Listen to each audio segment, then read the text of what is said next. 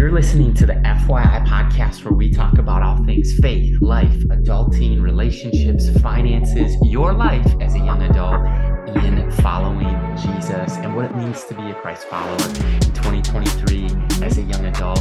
This and every episode, we unpack a question that you have that you're actually asking. And I'm Josiah Keneally. And I'm Micah Keneally. And we just want to say, we hope that you are ending your week strong and starting your weekend even stronger. So we have new episodes that air every single Friday. So thank you for sharing, rating, reviewing, subscribing, and ultimately submitting the questions that you were wrestling with, because there's adulting, and then you realize that there's extreme adulting on some levels, right? And we just want to not only celebrate you and what God is doing, but we also want to celebrate what he's doing through the podcast. Because Josiah, what is happening today or this month? FYI is turning 1. Woo! 1 year old. It's incredible. So this is episode number 52, huge accomplishment. And we would not be on this journey without you as the listener, journeying together with us, asking great questions, sharing this content with some friends who maybe have the same questions or need encouragement. And we love you guys. We love doing this together. It's been an exciting journey. Can you believe it's already been a year? Yes and no. I mean, it's been a wild journey, but we just want to say thank you so much, because not only have we turned 1, but about a month and a half ago, by the end of 2022, we received an email saying that this podcast is in the top 5% of the world through Spotify and reaching over 60 countries. It's incredible. So there's amazing people tuning in, and I pray that you are encouraged. I pray that you're inspired. And we just want to say thank you so much for tuning in and just letting us be a part of your, hopefully your week, and letting God be a part of your every day. So we have an amazing question though today, Josiah. And what in the world is this question? This question is on relationships. It's February, as we launched this episode talking about relationships and singleness, dating, sex, marriage, God's plan for all of it. And this question is specifically geared towards relationships that are romantic, and how do I communicate in a relationship? Ooh, that is a great question. I think a great place to start is Proverbs 18:21, verse of the day, talking about the tongue has the power of life and death, and those who love it will eat its fruit. And we found this to be true, whether we were in every relationship, honestly. Yeah. One of my goals in 2023 is to become a better communicator in listening, in podcasting, in our marriage, in preaching the gospel and proclaiming it, but just to become a better communicator.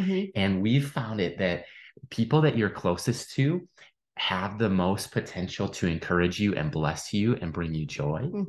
And also, we've all experienced it too, right? Words that hurt or sting. And the relationships of people that we let close to us also have the potential to bring discouragement or hurt. Yeah.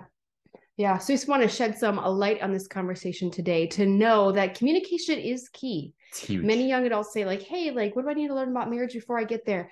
Become a good communicator in your singleness, meaning you have the ability to identify your feeling, your emotion, and articulate it in a way that is loving. It is authentic, it is real, and it is transparent. I mean, those are all things that I think we can all appreciate.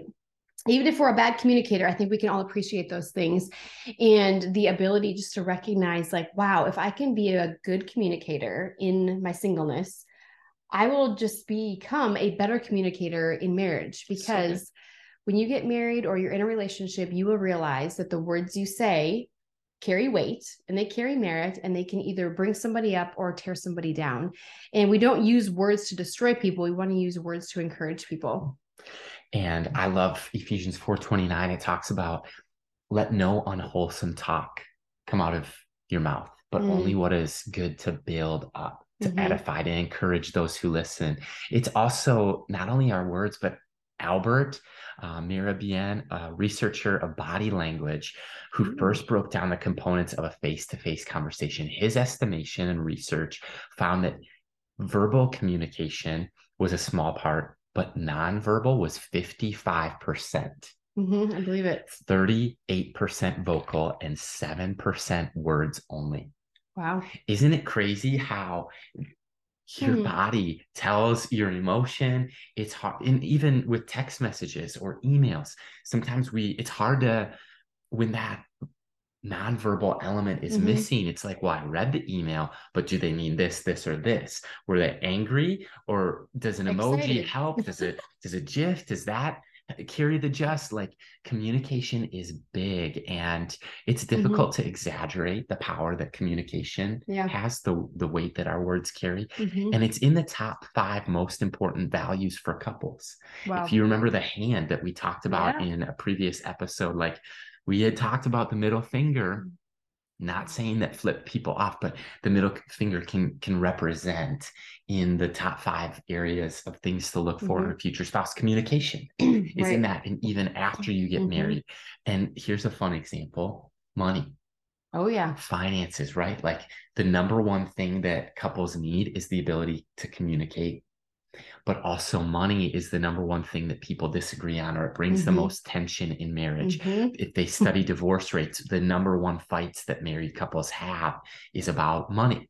Well, communication, whether it's about money or your feelings or your calendar, the communication or lack thereof is critical. Yeah. I think some just practical things we're going to unpack. We have 4 right here, and we're just going to share some things that we've experienced. Not that these need to be the end all be all, but just keeping in mind when you're single or married and you're understanding the ability to communicate, I would say begin to ask better questions. Don't ask closed-end questions, ask open-ended questions.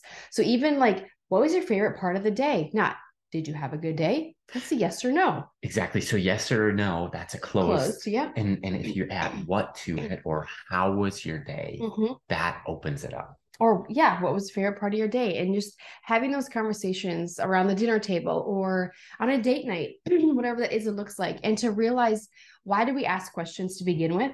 Because none of us are mind readers. So good. Okay. So if you know anything about me and Josiah yet, if the last 52 episodes haven't told you how we communicate or how we function or a little bit about our quirks or whatever, is like, I'm a very upfront communicator. I'm just very like, this is how I feel, this is why I feel it, and this is how we can resolve it. You verbally process. Yeah. So I'm definitely the verbal processor. And I remember just dating Josiah, and just even early on in our marriage, was like, you need to tell me what you want, because I'm not a mind reader. Are you upset? Are you happy? Like, I can't ask you a zillion questions to get to what you could share in one sentence. And I think when we learn how to communicate better and recognize that we are not mind readers, because if Josiah has the assumption or just thinks that I know what he wants, needs, desires, or whatever, he's putting an expectation on me, or vice versa. But in this situation, I'll say, I expect him to communicate. His expectation could be for me to fill in the blank. And when we set those expectations for others, and then we look at where they're functioning, there's this gap, right? And this gap I call it the gap of resentment. Sure. It's a frustration it can cause. It can cause resentment and all these different things. And it can be from, what do you want for supper? Do we have anything planned for our anniversary? Where would you want to go? What are your dreams and aspirations? Yeah. Who are our friends? How do we spend our time? Like, when that gap is not close, which we want expectations to meet reality, and reality, when they do collide, this is good communication and a healthier marriage. But when that gap gets bigger, there's resentment, there's frustration, there's shutting down. I'm the external verbal communicator, which means, Josiah, what are you? I'm very extroverted, and I love people, but I process a little bit more internally. My closest friends would say that I'm a person of few words, which you may or may not agree based on how much I've shared on this podcast. But it doesn't mean I can't talk, or I don't have thoughts or feelings or opinions, but I really measure my words. And even an episode like this, Micah could go off the cuff a little bit more and talk about communicating in a relationship. And I'm probably going to bring the 4 points, because if we just have a microphone, I might have an answer, but it helps me to prepare and think about what I'm going to say. I've heard it said like this: some people think to talk, and that's me. And some people talk to think, and that's a little bit more of Micah. That may be true. And the next idea, when it comes to practical tips, we had talked about nobody's a mind reader. Some people process internally and externally. I think this third one is agreeing on a time to communicate. Yeah, especially if you're married, right? Yep, and you're having big convos. You might even be dating or with your friends, but especially in the marriage piece or future marriage, if that's something you desire, this is something to think about. Like Carrie Newhoff asked us one time, he said, like, when are you at your best? And Mike is like, well, I'm a morning person. So right away in the morning, best energy, most creative, most productive. And I'm like late at night, you know, and so we couldn't be more opposite in that regard. And so when we first got married, we had never lived together. So we're learning how to live together, and we were renting an apartment. And I'll never forget, Micah, you were like, don't talk to me after 10 p.m. And I took it so literally, like Amelia Bedelia, and you were referencing like, hey, if we need to research where to repair our car, you might have 20 internet browsers open and you might have researched that late at night. You might want to have that conversation late at night, but that's best. Maybe let's compromise in the afternoon or in the morning sometime once you've woken up, because after 10 p.m., you just felt like maybe you're more groggy, whereas like 6 a.m., I'm pretty groggy. And so we couldn't be more polar opposite, but it was so hilarious. One day, I remember you had asked me like, hey, how come you never talk to me at night? Like, what's your problem? Or why are you mad? Like, what is your deal? And I was like, you said the thing about 10 p.m. and it's like 10:08. So and 10 p.m. for me, I'll just speak into this, because 10 p.m. for me is like when my brain's shutting down. I know I want to be in my pajamas. I'm winding down for the night. I might want to be in bed by 9:30. It kind of depends on the day, you know? So after 10 p.m., like I didn't want to make big decisions early on in our marriage, or maybe even now, of like, where are we going to go on a vacation? Should we buy plane tickets now? We need a refrigerator. Should we buy one tonight? Oh, we have to do X, Y, and Z. Like, or what I'm notorious for. What do you think about this? I got this dream. I got this idea. I got this. The creative juices are flowing. Let's talk. Yeah. So he wants to talk from like 10 to 1. And by that time, I become the less filtered version of Micah. And that's when I can say things that are more direct probably than normal, a little more aggressive, or may come across as I don't care. But in reality, I come across as those things. I do want to have a clear mind, a fresh ability to discern whether or not we should do something, or maybe the approach of how we should do it. And it's not that I don't care. So when I said 10 p.m., it was more or less like, even if we have to work on something in our marriage, let's not open up a box of, or a can of worms, or open up a conversation that's going to not be done by the time we're ready for bed. So when he literally thought that, I was like, what is this guy's problem? Like, who in the world did I marry? Like, are you kidding me? So then when he was like, well, you told me not to talk to you past 10. I'm like, and I thought it was the weirdest request, but I'm like, hey, you asked it. Here we go. So we sort of come to an alignment of just like, okay, this is what I meant. This is how you interpret it, but this is where we're going to land. Like, you can still talk to me. It's just more or less, let's not make life decisions when it comes to our relationship with each other, with others, finances, and that kind of stuff. So, and here's the fourth one. We believe what Proverbs says when it talks about there's life and death in the power of the tongue. And what we've discovered as a principle is that if you ask a question, you get an answer. If you make an accusation, at best you get an apology, but usually you get a defense wall. And in communication, this is true in all of our relationships. And we couldn't have found it to be more true in marriage, that if Micah's bothered by where I leave something out or shoes, she could say, why do you put this here? Tell me about that. Versus, you know, one of us is going to be crushed if she's like, stop putting your shoes here, or you're a slob, you're a mess. Like, and you can just see it with a silly example of shoes, but it could be dishes. It could be, for me, sometimes it's hard enough to track where things are that I put, let alone where other people that I live with, namely Micah and the girls, where one of them might have put something. And so I could be frustrated and say, where did you put this? Which is semi-question versus accusation versus, could you help me find this? Or have you seen? a daily occurrence in our home, especially with two AirPods, littles. Phone, oh, it's wallet. It's two littles too, where they see anything. Remotes, well, that's just about 10 remotes in the house for one television, I swear. But yeah, so communication is key. And one thing that we learned in marriage mentoring, Josiah, we gotta end on this, is to, when we communicate with each other, is to never use the word never or always, actually. Yep.